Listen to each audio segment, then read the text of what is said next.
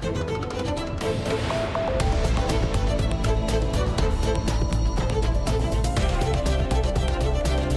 Lá então ficar a saber quais são os títulos hoje do Portugal em Direto. Cláudia Costa, boa tarde. Boa tarde. No dia H, H de habitação, o Governo aprova uma série de medidas para tentar responder à crise no setor. Ora, no Portugal em Direto vamos conhecer as estratégias de algumas regiões para apoiar as famílias nesta área. Depois seguimos até ao Algarve. A nova ponte entre Alcoutinho e a localidade espanhola de Sanlúcar de Guadiana já tem data para avançar. Uma notícia que enche de otimismo o município município que também está a trabalhar no projeto de navegabilidade do rio até ao Pumarão, no vizinho Conselho Alentejano de Mértola. O rio Guadiana é ainda o grande motivo de atração do Festival do Contrabando, que regressa ao Coutinho no próximo mês. Assuntos que dão seguramente pano para mangas para a conversa do jornalista Mário Antunes com o autarca da Vila Raiana, Algarvia. A casa onde nasceu Aristides de Sousa Mendes, em Carregal do Sal, deve abrir no próximo ano como museu, mas a autarquia quer mais. Está em negociações com o governo para comprar a casa e transformá-la num centro nacional de apoio a refugiados. O diplomata ficou para a história por ter salvo a vida a milhares de refugiados durante a Segunda Guerra Mundial. Portugal em direto, emissão na Antena 1 RDP Internacional, Antena 1 Madeira e Antena 1 Açores. A edição é da jornalista Cláudia Costa. No dia H de habitação, o movimento Os Mesmos de Sempre a Pagar manifestaram-se esta manhã na Covilhã, na Cova da Beira, para denunciar os elevados preços da habitação que deixa as pessoas sem acesso a uma casa digna. O protesto foi acompanhado pelo repórter Paulo Brás. Mesmo em frente a uma delegação da Caixa de Depósito, que Irina Simões não deixa de ser, eh, digamos, eh, relevante, porque as entidades eh, bancárias também de certa forma, estão envolvidas um pouco nestas preocupações, não é? Uh, claro que sim. Uh, neste caso, uh, a questão de, dos bancos, e, nomeadamente até da Caixa de Depósitos, e que nós pedimos, nomeadamente nesta instituição, que assuma a redução do spread para 0,25%, de modo a compensar o aumento da Euribor, da Euribor, por exemplo, desta taxa. No entanto, juntando à especulação imobiliária e a todos os aumentos que temos sofrido, todos nós, portugueses, uh, no, no, aumento do custo de vida e continuamos com os mesmos salários e até com menos. Uh, esta, é esta difícil ação, comportar e suportar os custos, não é? É muito difícil suportar e comportar os custos, como já, já há pouco até tinha estado a referir. Neste momento, famílias, uh, imaginemos um casal com filhos uh, que recebam o seu ordenado, os dois a trabalhar, neste momento é muito difícil comportar as despesas básicas de alimentação, saúde, quanto mais uma despesa de, de uma, um aumento enorme de uma prestação no crédito à habitação, por exemplo. Ainda não são bem conhecidas as medidas que uhum. o Governo vai tomar a esta hora em que estamos a falar consigo, mas uh, há, por exemplo, incentivos fiscais para colocar casas sobre arrendamento, também solos e terrenos públicos para para dar habitação, incentivos também para os jovens. Estas são apenas algumas das soluções. O que é que isto lhe parece? Acha que é suficiente? É sim, não acho que seja suficiente. No entanto, eh, tudo o que vier é sempre bom, tudo o que vier para ajudar. No entanto, se as pessoas têm os seus rendimentos diminuídos, mesmo que tenham algum, alguma ajuda fiscal ou tenham até mais terrenos para poder construir, as pessoas não conseguem neste momento. Nem a habitação chamada habitação social? A habitação social eu também acho que não é uma solução e muitas vezes são soluções temporárias. Essas soluções temporárias até aquela família ou aquela pessoa ter, ter eh, eh, conseguir ter melhores condições. Não será por aí. Muito, muito pode passar é pelo o custo controlado de rendas, eh, haver limitações em percentagens de aumento e não só a nível dos arrendatários, como também a nível dos bancos. Muito obrigado, Irina Simões, uma das pessoas da organização deste protesto, eh, que trouxeram até, inclusivamente, uma pequena tenda de campismo eh, para manifestar o seu descontentamento. Este é o movimento Os Mesmos sempre a pagar contra o aumento do custo de vida, contra a especulação que deixa o povo sem habitação. É um dos lemas deste protesto que decorre durante esta manhã e princípio da tarde aqui na cidade da Covilhã. O repórter Paulo Braz a acompanhar esta manifestação na Covilhã Cova da Beira. Aveira. Na Madeira, muitas famílias também não conseguem suportar o preço da aquisição de casa e por isso aguardam por uma solução das entidades públicas. O Governo Regional garante ter uma estratégia para lidar com o problema. Com o dinheiro do PRR, espera solucionar 30% das carências habitacionais da região. A jornalista Lília Mata resume o essencial do que está previsto. A Estratégia Regional de Habitação, aprovada há dois anos e meio, prevê a construção de 3 mil habitações até 2030. O documento tem por base um número, 5 mil famílias com carências habitacionais na região e define que a solução não passa apenas pela habitação social, mas por outros mecanismos, explica o secretário das Infraestruturas, Pedro Fino. O apoio à aquisição e à renda, o apoio à realização de habitações próprias e permanentes, a otimização da gestão do parque habitacional público e também o apoio no retomar de programas para as cooperativas e para a, a, promoção da habitação a custos controlados. No primeiro semestre deste ano devem estar no terreno 600 habitações distribuídas da seguinte forma. Em 2022, depois de um concurso, manifestamos a intenção para adquirir 533 habitações construídas por privados em habitação a custos controlados. Nós também eh, já iniciamos, através da promoção pública, ali em São Gonçalo, eh, a construção de 54 habitações. Neste primeiro semestre também vamos iniciar, está em concurso público, vamos iniciar cerca de 26 habitações a serem construídas na Calheta. Estas habitações deverão estar prontas em 2024.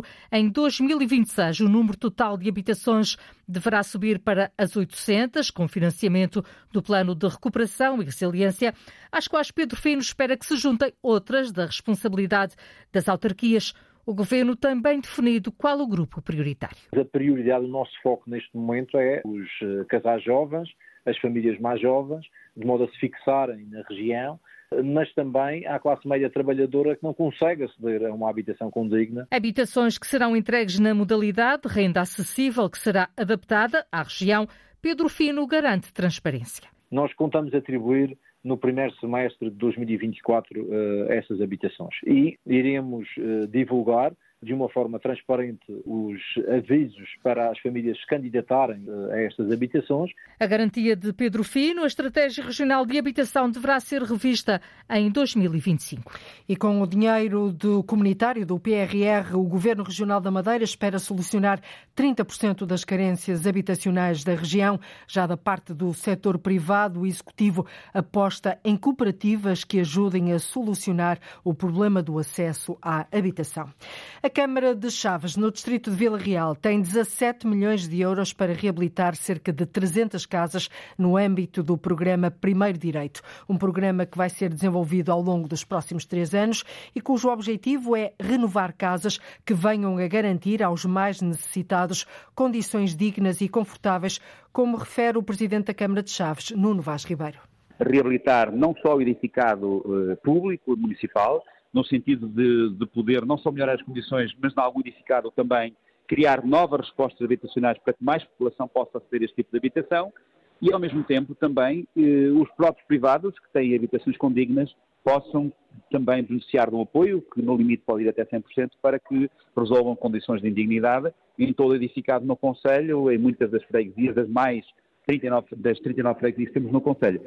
Um investimento de 17 milhões de euros para os próximos anos. A Câmara de Chaves tem vindo, de resto, a promover a renovação do parque habitacional do Conselho. As últimas intervenções foram feitas em dois bairros sociais. Fizemos intervenções, sobretudo requalificando coberturas, melhorando a questão do desempenho térmico, naturalmente também garantindo melhores condições de habitabilidade. Fizemos isso enfim, num, num edificado social, o investimento é nos últimos três anos foi superior a 3 milhões de euros e permitiu reabilitar dezenas de, de habitações, quer num, no, no, no, edificado que se chama Casas Montes, quer também num outro local que é, que é Barra dos Fortes.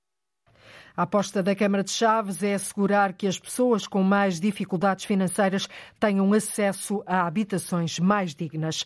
Em Aveiro ainda nada está decidido sobre o futuro do terreno da antiga Lota, até porque o próprio terreno ainda pertence à administração do Porto de Aveiro. Só depois de passar para a Crema, para a autarquia, é que pode avançar um estudo urbanístico para aquela zona. As propostas de ideias já foram recebidas. A vencedora será conhecida em março, ou seja, no próximo próximo mês, mas até lá, Paula Verã ainda há que negociar a transferência do terreno para a autarquia. É muito cedo para definir o que vai nascer no terreno da antiga lota de Aveiro. Quem o diz é o presidente da Câmara, Ribal Esteves. A ideia é, obviamente, urbanizar com uma densidade de ocupação muito baixa.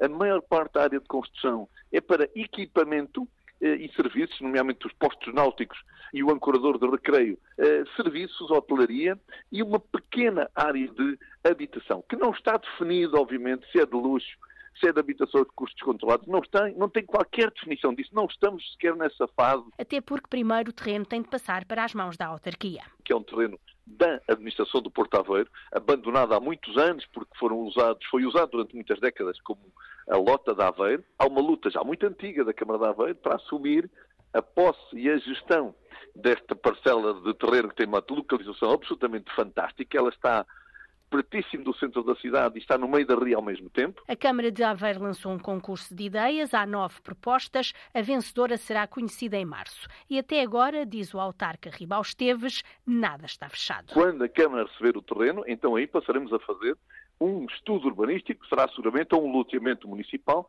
ou um plano de pormenor. Mas entendemos definitivamente o terreno passe para a Câmara para começarmos de imediato obras de limpeza, aquilo tem imenso lixo, amianto, tem mil problemas eh, para resolver de imediato. Tudo em aberto sobre o que irá nascer no antigo terreno da Lota de Aveiro. Ainda não se sabe nesta altura o, qual o futuro do terreno da antiga Lota de Aveiro. Como ouvimos, está muito bem localizado, não se sabe ainda se vai servir para construir habitações.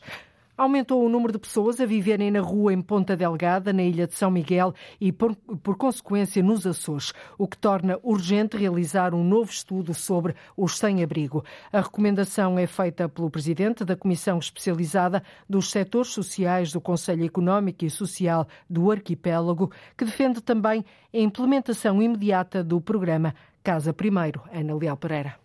O último estudo sobre a situação dos sem-abrigo na região foi realizado em 2020 pela Associação Novo Dia. Registrou quase 500 pessoas em situação de sem-abrigo e uma centena de pessoas sem teto no arquipélago, a maioria concentrada na cidade de Ponta Delgada. Um número que os especialistas acreditam já aumentou. De 2020 para cá, se assistiu aqui na cidade de Ponta Delgada a algum aumento claro que foi corroborado pelos técnicos do terreno do número de pessoas uh, na rua. Atualizar estes dados, diz Fernando Diogo, é a primeira medida a tomar no combate a este flagelo. A primeira medida para resolver este problema é imediatamente atualizar os dados do estudo que foi uh, terminado em 2020. Como se faz para o continente, como se faz noutros países, também os, os Açores precisam ir fazendo a atualização deste estudo com alguma regularidade. Outro passo urgente, diz o sociólogo, é o arranque do programa Casa Primeiro. O processo de institucionalização institucionalização tem o seu lugar, mas é um lugar que claramente deve ser secundário. E é, não há qualquer dúvida, o mais eficaz é o caso da primeira, é o que tem mais resultado. Qual é o que nós aplicamos, temos aplicado nos Açores? É o passo por passo. Também é necessário, mas temos que de facto agora enfatizar o, o, o caso da primeira. Um trabalho que o Presidente da Câmara de Ponta Delgada garante já está a ser feito. A Câmara Municipal de Ponta Delgada já tem cerca de três imóveis que está, digamos, a trabalhar para poder acolher esses primeiros utilizadores e também eh, celebrar aqui um conjunto de protocolos com as IPSS para também ir acudir esta situação. Situação dos sem-abrigo na região esteve em análise na Comissão Especializada Permanente dos Setores Sociais do Conselho Económico e Social dos Açores. E este aumento real do número de pessoas a viverem na rua em São Miguel torna urgente realizar um novo estudo sobre os sem-abrigo e também implementar de forma imediata o programa Casa Primeiro. A Câmara de Carregal do Sal, no distrito de Viseu, quer comprar, casa, quer comprar a casa onde nasceu Aristides de Sousa Mendes. O diplomata ficou para a história por ter salvo a vida a milhares de refugiados durante a Segunda Guerra Mundial. Nesta altura, a casa onde viveu está em recuperação, deverá abrir como museu no próximo ano. Ao mesmo tempo, a autarquia está em negociações com o governo para comprar a casa onde Aristides nasceu. A ideia é criar no local, Miguel Bastos, um centro nacional Nacional de Apoio a Refugiados. O processo está encaminhado.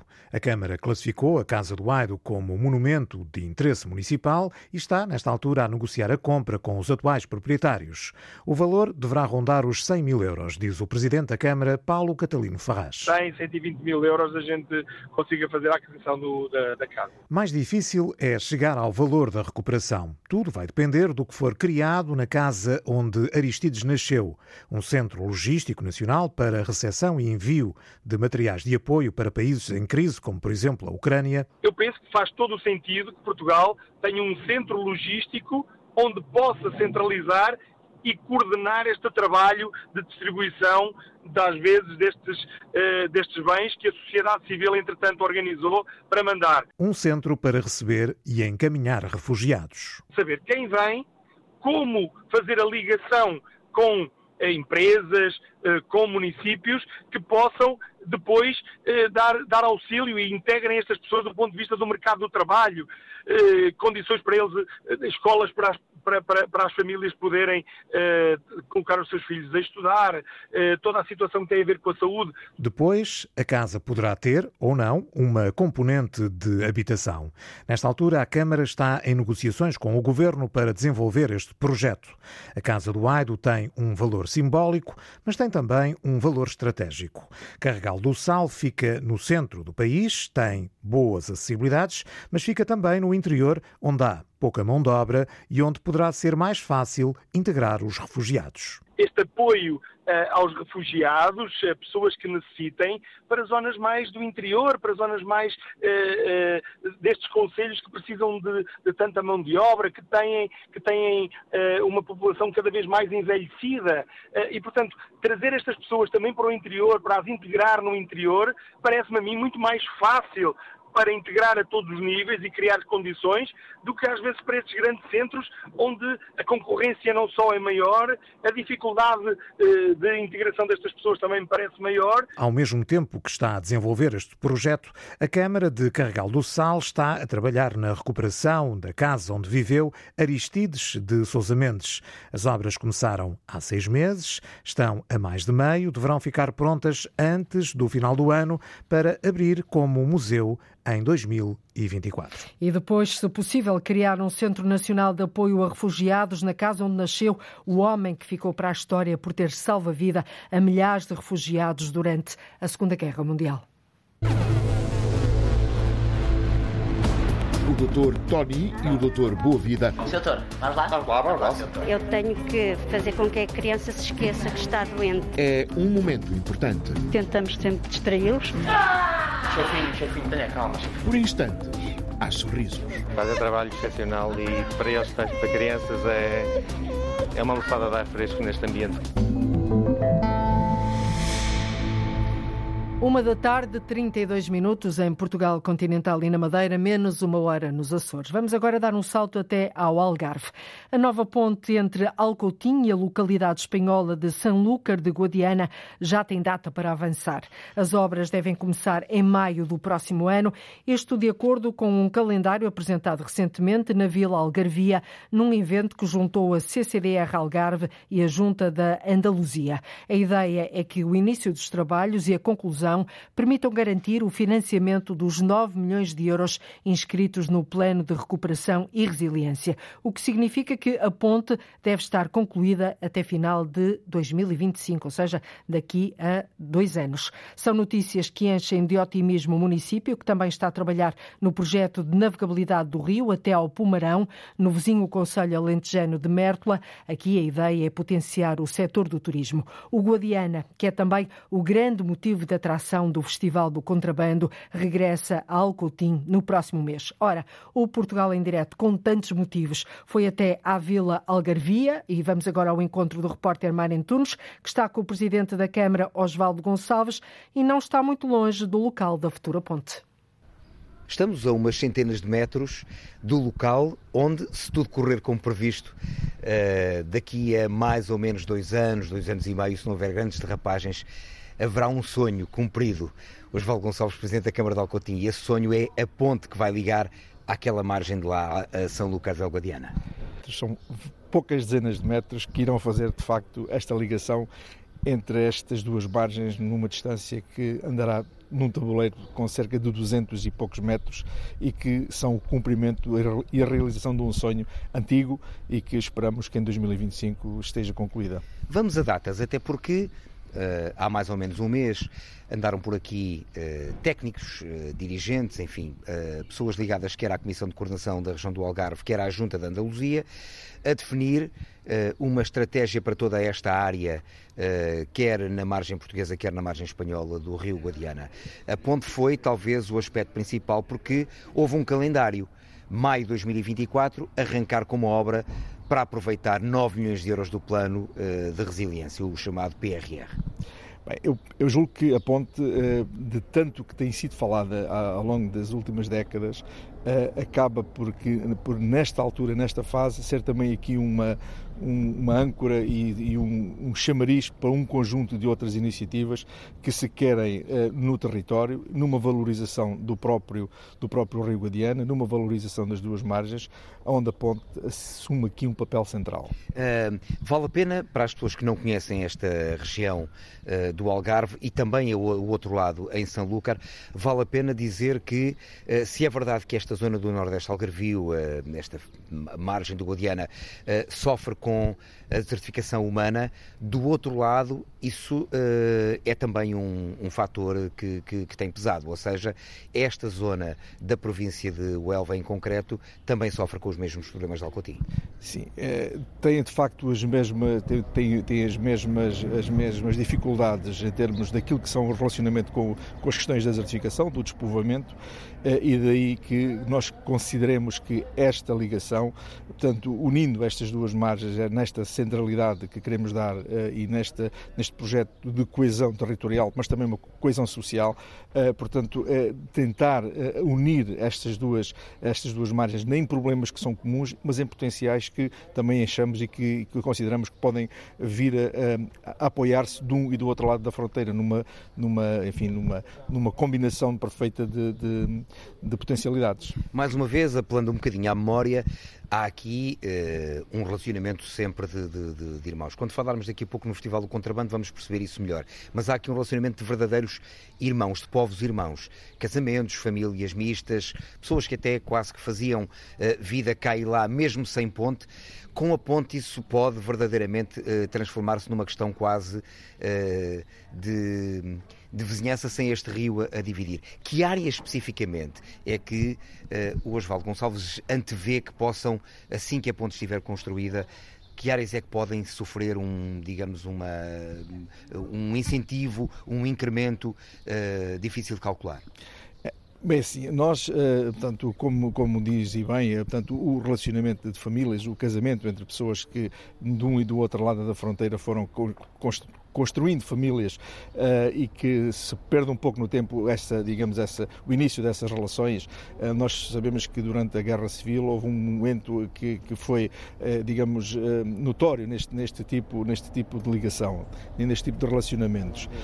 Eu penso que hoje, a data, às datas de hoje e na, naquilo que é uma alteração e naquilo que é uma, uma, um desenvolvimento conjunto dos, dos territórios, eu julgo que se nós começarmos por perceber que, por exemplo, as forças de segurança no combate a incêndios, por exemplo, e, de, e, de, e, de, e na, na, questão da, das ambulâncias de socorro, que felizmente temos em Alcotim e que ali do outro lado não existem, se nós considerarmos que isso possa ser um alargamento a, a, a, um, a, um, apoio ali daquele lado e se considerarmos que do outro lado há de haver outros apoios que nos possam dar aqui a nós, portanto, nós temos logo aqui logo um bom pretexto para começar, para começar a perceber o interesse e a potencialidade deste, deste, desta ligação.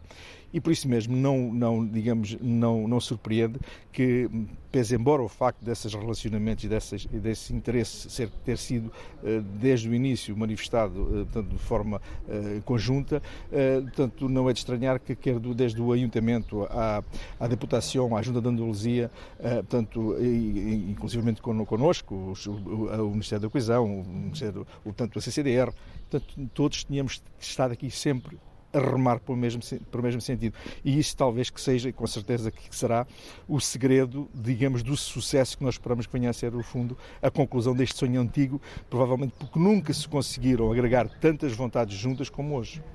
E não vai provavelmente largar nenhum Ministério, nenhum Departamento do Estado, se lá para maio de, do próximo ano 2024 não começar a ver obra no terreno. Nós temos tido uma pressão enorme e eu gostava de fazer aqui um reconhecimento aqui a todas as entidades que têm connosco colaborado. Não posso naturalmente deixar de, de, aqui de uma, uma, palavra de grande reconhecimento à CCDR como beneficiário intermédio, mas tem sido aqui o grande, o grande dinamizador de, de todas as, todo o relacionamento que temos tido ao mais alto nível com as, com as autoridades espanholas. Nós olhamos para, para a ponte como algo que, enfim, é crucial para esta união entre Alcotim e São Lucar del Guadiana e esta zona do Algarve e a província do Elva. Mas este rio é ele em si um traço de união e não de divisão. Nessa reunião que trouxe aqui técnicos de um e de outro lado, a nível central e regional, também se falou da questão da navegabilidade. Que é um aspecto fundamental, ou seja, transformar este rio, que já é, olhando ali para, para, para as águas do Guadiana, agora plácidas e calmas, uh, mas olhando para ali vêem-se inúmeros barcos que servem até, muitos deles de residência para muitos estrangeiros. Mas a navegabilidade pode ser também um fator de, de, de desenvolvimento a navegabilidade, é, uma vez que se conseguiu já trazer até Alcotim e posteriormente até ao, até ao, ao Pumarão, uh, há, um, há um desejo e há uma vontade enorme de continuar esse projeto da navegabilidade até Mértola. Com o balizamento do, do, do Com o balizamento. Fará todo o sentido e, aliás, uh, nós só nos daremos por satisfeitos uh, quando a navegabilidade estiver concluída até Mértola, porque só faz sentido se nós fizermos a estrada, digamos assim, de uma ponta à outra e a ponta consideramos que seja Mértola. Uh, essa navegabilidade e a, e a, possibilidade de podermos fazer, ter, ter, ter essa, essa ligação valoriza não só Mértola, não, não, só Alcotim, como todo, toda a raia e, e todo, enfim, e, todo, todo, todo, e, o próprio, e o próprio rio, né? e, e o próprio Baixo Guadiana todo. Que tipo de, digamos, de negócio é que pode florescer com uh, a navegabilidade do Rio Guadiana para barcos de, de, um determinado calado até, praticamente até Mértola? Estamos a falar só do turismo? Eu penso Ou que, essencialmente o turismo? Eu penso que essencialmente o turismo, uh, mas nós temos, temos, temos uh, portanto, a noção clara e, e, tecnicamente isso também já foi várias vezes apresentado e demonstrado que fazer a ligação de, de, de, do Pumarão para cima, portanto, vai ter que ser feita uma alteração daquilo que são os modelos, até das, da, da, da tipologia do barco, que, que modelo que, que, que, se avizinha para, para, esta, para, esta, enfim, para, este, para este passeio. Uh, mas eu julgo até que valerá a pena reduzir um pouco uh, portanto, a dimensão do barco porque do Pumarão para cima as características do rio são outras e não, e não, não irão permitir aquilo que é um barco que chega até aqui ao Codim, mas eu penso que eh, será, será eh, vantajoso para todos conseguirmos, mesmo reduzindo o, portanto, o barco, levar, levar até Mértola. Eu penso que numa primeira fase a questão principal daquilo que poderá ser o, portanto, a potenciação do, do, do, deste, deste desenvolvimento terá a ser com o turismo, sim. É é sempre privilegiar eh, não a quantidade, mas a qualidade, quer da oferta, quer do, do próprio nicho do turismo que se pretende para aqui. Exatamente. E turismo azul. Exato. E até porque nós, eh, portanto, ainda, embora o facto de não haver, portanto, não, ter, não ser exponencial o crescimento de, enfim, de, de, de camas turísticas aqui, mas existem algumas que podem também ser eh, portanto, potenciadas com essa, com essa qualidade que, que refere. Turistas. Já os vamos vendo o ano inteiro uh, por aqui, o que é um bom sinal. Mais uma vez, não em quantidade, mas provavelmente naquilo que é ajustado à dimensão de Alcotim. Mas daqui por um mês, uh, estas ruas uh, vão andar, a certa altura, num determinado fim de semana, vão andar aqui repletas de visitantes. Quer alcoteneiros espalhados uh, por esse país fora, quer os da terra, os vizinhos ali daquele lado, de São Lúcar, também se juntam à festa, e muitos turistas. Estamos a falar do regresso em força do Festival do Contrabando. E, e que todos se recordam de uma ponte em módulos de plástico feita para ligar. Uh, era quase o pronúncio da ponte que aí vinha, não é? Uma ligação pedonal que mesmo assim foi um sucesso, foi a marca do, do Festival do Contrabando. Foi a marca e creio que continuará a ser a marca do Festival do Contrabando. Vai e, continuar a haver essa ponte. Vai continuar a haver essa ponte. E eu penso que, eu penso que eh, foi importante ter, ter, ter tocado nesse, nesse, nesse ponto porque julgo que, eh, digamos que a, a, a recriação desta, desta ponte simbólica uh, veio dar muita força àquilo que foi, até mesmo nós próprios, em termos daquilo que foi o, foi o trabalho desta, deste compromisso que tem havido ao longo dos anos de pugnar pela construção da ponte. Eu, eu penso que, esse, que, esta, esta ponte de, de, de módulos que, que aqui instalámos na primeira vez em 2017 foi o grande arranque para, digamos, para este para estes últimos anos destas reivindicações. As pessoas sentiram o que era atravessar o Guadiana a pé neste, pessoas, neste sítio? As pessoas sentiram, eu, eu, eu guardo na memória uh, pessoas que infelizmente algumas já, já cá não estão, com 80 e, e, mais anos, que pela primeira vez conseguiram fazer uma travessia numa ponte, embora a ponte que era, mas se, uh, atravessaram aqui uh, esta, esta, estas duas margens. A alegria de ver essas pessoas, portanto, esse, esse, o cumprir desse desejo é uma imagem que eu guardo com muito, muita saudade e muito carinho provavelmente pessoas que viveram um período, uh, o Osvaldo Gonçalves há pouco falava nestas memórias do, da guerra civil, uh, das trocas comerciais uh, ilegais, o que se designava pelo contrabando. Subsistência. Subsistência. Subsistência. este Festival do Contrabando é para recriar esse, esses tempos. É, e nós, e, nós eu, sempre, eu sempre disse que, que, que a questão da recriação, uh, portanto, desses tempos, a recriação de, desse, dessas transações que sabe, sabemos que, que, eram ilegais, uh, mas que, que eram, eram, foram sempre revestidas de uma grande coragem de uma, e, de, e da necessidade que existia na altura. E, portanto, nós consideramos que essas pessoas que faziam esse tipo de transações eram autênticos heróis, porque eles era a forma que eles tinham de colocar pão na mesa, muitas das vezes atravessando a, arriscando a própria vida, atravessando o rio em condições, sabe Deus como, a, a nado em cima de, de, de, de, objetos arcaicos para fazer a travessia. Eu recordo uma história de uma pessoa que me contaram, de uma pessoa aqui dos Montes do Rio, que não sabia nadar e fazia a travessia em cima de, um, uma, uma boia que, que, onde, onde, eles, onde eles punham os, portanto, o contrabando por baixo e a pessoa não sabia nadar. Portanto, aqui se vê. Verdadeiros heróis para é matar é a fome muita gente. Exatamente. Aqui se vê a tenacidade, a coragem e, e por isso aí a importância de reconhecer estas pessoas. E esse Festival do Contrabando vamos tê-lo no próximo mês de março?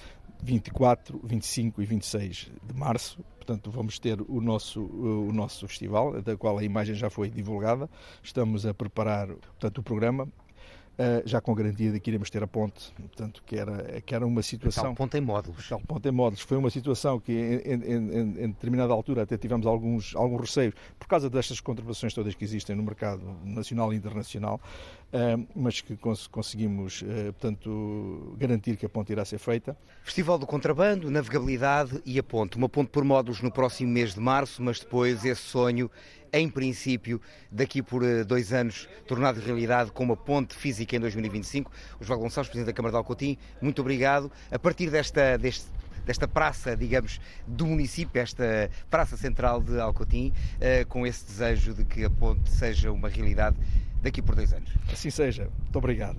Uma ponte que será uma passagem para a outra margem, ao Alcoutim, esta vila algarvia, olhar assim para o outro lado do rio, para São Lúcar de Guadiana.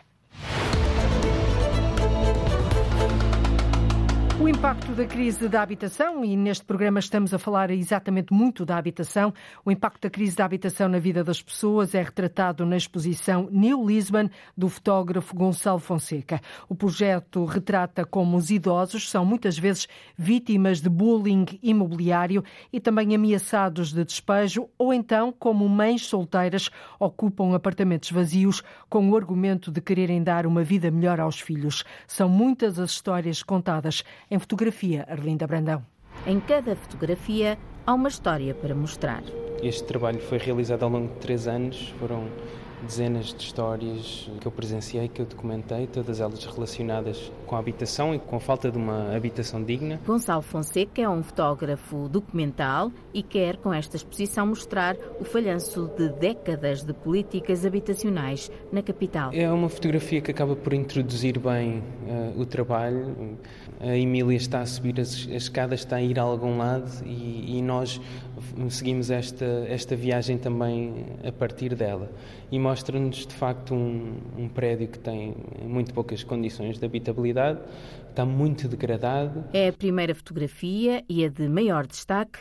Emília, de 94 anos, perdeu a visão há 10 e, debilitada, sobe a escada, agarrada a uma espécie de corrimão que não está lá, sob o olhar da vizinha Nelita. É uma das minhas fotografias favoritas, exatamente porque mostra uma cidade que se está a perder. São fotos de idosos vítimas de bullying imobiliário. Esta fotografia é uma fotografia de um despejo. A Maria Pereira, de 78 anos, vivia na Graça na, há 42 anos e tinha de visitar um filho que vive no Luxemburgo.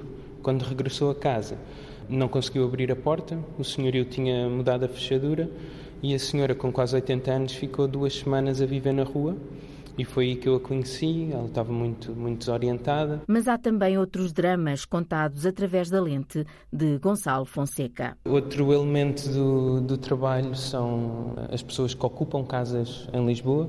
São várias centenas de pessoas que, muitas delas, apesar de, de terem um trabalho, não conseguem aceder ao mercado de arrendamento. Fotografei uh, pessoas a entrar em casas abandonadas, fotografei os ambientes familiares, uh, fotografei uh, momentos mais tristes, como este que podemos ver aqui nesta parede da esquerda, que é um casal a fazer a última refeição na casa que estavam a ocupar antes dela ser eh, demolida. Uma mostra dedicada ao tema da habitação, com fotos de momentos tristes, mas também de esperança. Uma das minhas fotografias favoritas é a fotografia daquela menina, a Fabiana, que vive numa casa ocupada com a família e que, no seu décimo aniversário, deixou fugir um balão e está a tentar apanhá-lo com, com uma vassoura.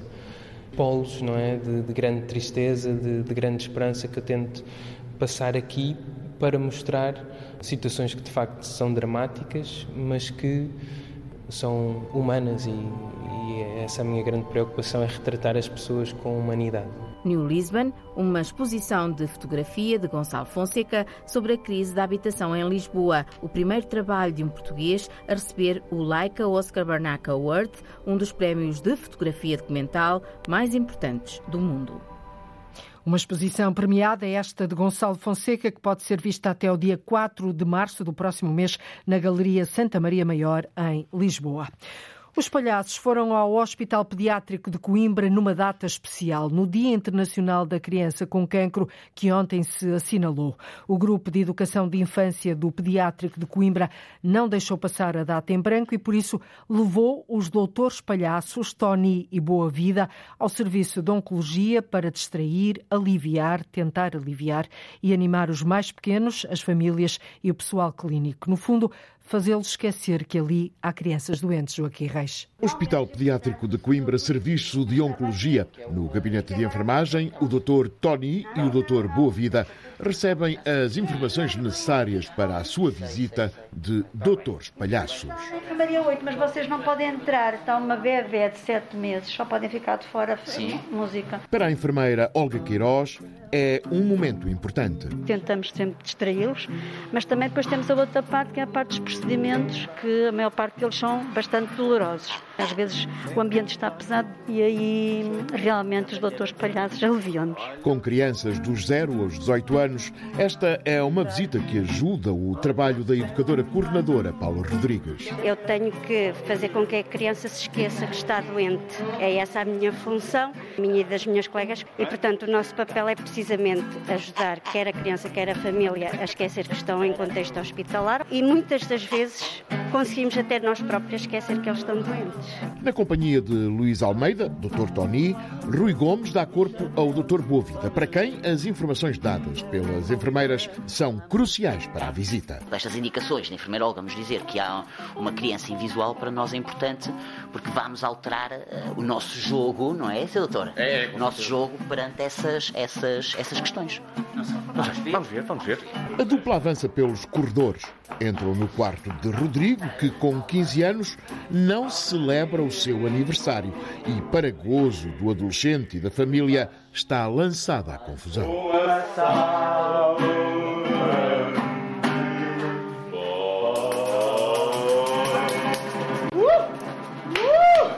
Quem é que hoje faz anos? Quantos anos fazes? Só pode estar a brincar. Estamos, estamos aqui há 5 minutos a cada aos parabéns. E tu agora não fazes anos. Estamos aqui a perder tempo. Vamos embora. Ah! Chefinho, chefinho, tenha calma, chefinho. No corredor, os doutores palhaços tremem de medo e fogem do dinossauro do pequeno Duarte. O Petis quer correr atrás, mas o pai Daniel pega-lhe ao colo. Por instantes, há sorrisos. Fazem um trabalho excepcional e para eles, para crianças, é, é uma lefada de ar fresco neste ambiente. E, e, acho que a terapia do sorriso faz, faz por vezes milagres e é muito importante. Para Manuel Brito, diretor do Serviço de Oncologia Pediátrica, este é um quebrar de rotina com impacto positivo. Quebra a rotina dos profissionais. Para as crianças é um momento de distração, é um momento de boa disposição, nem que seja meia dúzia de segundos, o pararem um bocado e, e sorrirem. E sorrirem porque há alguma coisa ali a distrair. Portanto, eu penso que o, o impacto é positivo nos doentes e nos profissionais. Serviço de Oncologia do Pediátrico de Coimbra, onde, com a ajuda dos doutores palhaços, o riso é terapêutica obrigatória. Muito obrigado, foi um prazer. Muito obrigado. Sr. Doutor, vamos lá? Vamos lá, vamos lá. Doutor. Um serviço que não tem preço fazer sorrir crianças com cancro, as famílias e também o pessoal clínico. Voltamos ao Algarve para espreitar a exposição do fotojornalista Mário Cruz, patente em Lolé, e que retrata a poluição extrema em Manila, nas Filipinas. A exposição pode ser vista no Mar Shopping, a quinta maior superfície comercial do país em área. E a escolha deste espaço não é inocente, nem sequer a instalação que acompanha a mostra de fotografias. Cristina Santos. Há um rio improvisado de lixo numa das maiores superfícies comerciais do país. É uma instalação que acompanha a mostra de fotografias de Mário Cruz. Remete precisamente para aquilo que eu encontrei eh, em Manila, que é um rio de lixo. Em segundo lugar, um, o que as pessoas vão ver aqui é o que é normalmente descrito como um cenário de futuro, em termos ambientais, um cenário de futuro muito negro, se nada for feito, ou seja, se não tivermos mais cuidado um, com as coisas que consumimos, com os desperdícios, um, com toda esta questão ambiental que hoje em dia, felizmente, começa a estar mais presente nas nossas vidas. Mas a verdade é que isto não é um cenário de futuro. Isto é o presente e até o passado para milhares, até milhões de pessoas, neste caso nas Filipinas. A exposição Living Among What's Left Behind ocupa as paredes de um espaço do Mar Shopping, em Lolé local escolhido por Mário Cruz com um propósito. É um sítio onde normalmente eh, está associado a consumo, apela precisamente a essa reflexão. Muito do lixo que está aqui um, nós produzimos diariamente. Uh, a maior parte do lixo vem de lojas uh, do comércio deste espaço. Um, e, portanto, eu acho que é uma reflexão e é um confronto direto. Entre as imagens do fotojornalista Mário Cruz estão duas a duas toneladas e meia de lixo produzido nesta superfície comercial.